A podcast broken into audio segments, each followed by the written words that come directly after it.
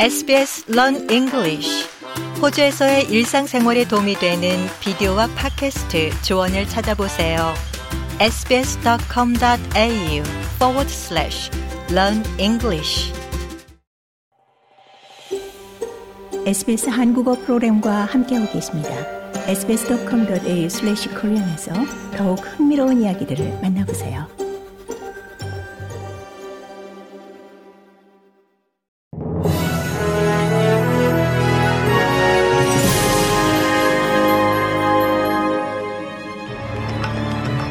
(2023년 12월 7일) 목요일 오전에 SBS 한국어 간추린 주요 뉴스입니다.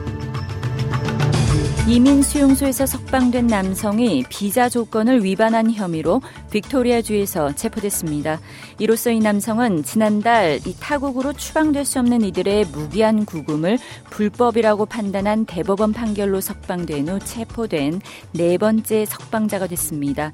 45세의 이 수단 출신 남성은 통금 시간을 어기고 멜버른 공항에서 수화물을 훔친 혐의로 호주 연방 경찰에 의해 체포됐습니다. 절도 혐의로 인한 최고 형량은 10년 징역형입니다.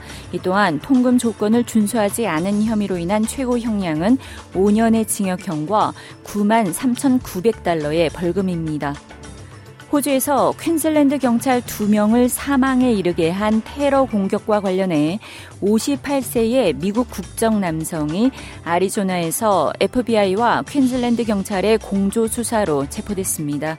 체포된 도널드 데이는 브리즈번 서부 위암빌라에서 이 경찰관 2명이 총격범 3명으로부터 사살된 테러 공격과 연관됩니다. 이들 총격범은 종말론과 관련한 도널드 데이의 유튜브 채널을 구독했고 이 위암빌라 총격전은 기독교 극단주의 이데올로기에 동기부여된 것으로 경찰은 보고 있습니다. 도널드 데이의 폭력 조장 동기가 무엇인지에 대한 조사는 여전히 진행 중입니다. 연방 정부가 병원에 가해지는 압박을 완화하기 위한 이 메디케어 시스템 강화에 추가로 12억 달러를 투자한다고 발표했습니다.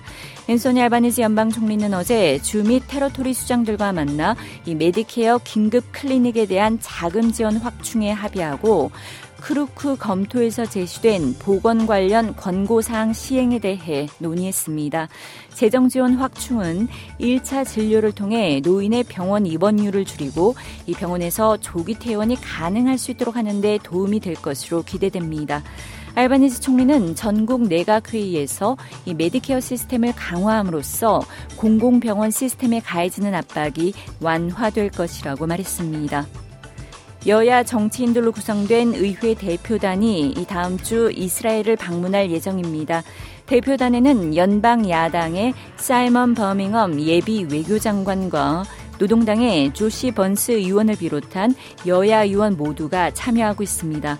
하지만 녹색당은 이번 이스라엘 방문에 동참하지 않기로 했습니다.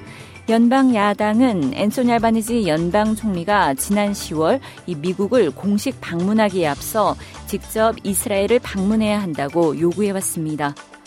고국에서는 당 지도부와 중진, 친윤계의 총선 불출마 또는 험지 출마를 요구한 혁신안을 두고 갈등 양상을 보였던 국민의힘 김기현 대표와 인요한 혁신위원장이 전격 회동하면서 이 파국 직전 갈등을 봉합한 모습입니다.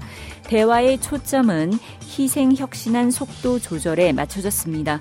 김 대표는 총선과 공천 관련 당내 기구를 통해 요구사항이 반영될 수 있다며 혁신위 달래기에 주력했습니다.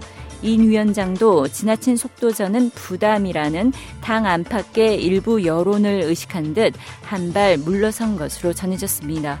이상이 12월 7일 목요일 오전에 SBS 간추린 주요 뉴스입니다.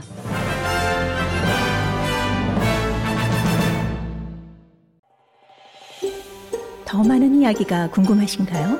애플 포드캐스트, 구글 포드캐스트, 스포티파이 또는 여러분의 포드캐스트를 통해 만나보세요.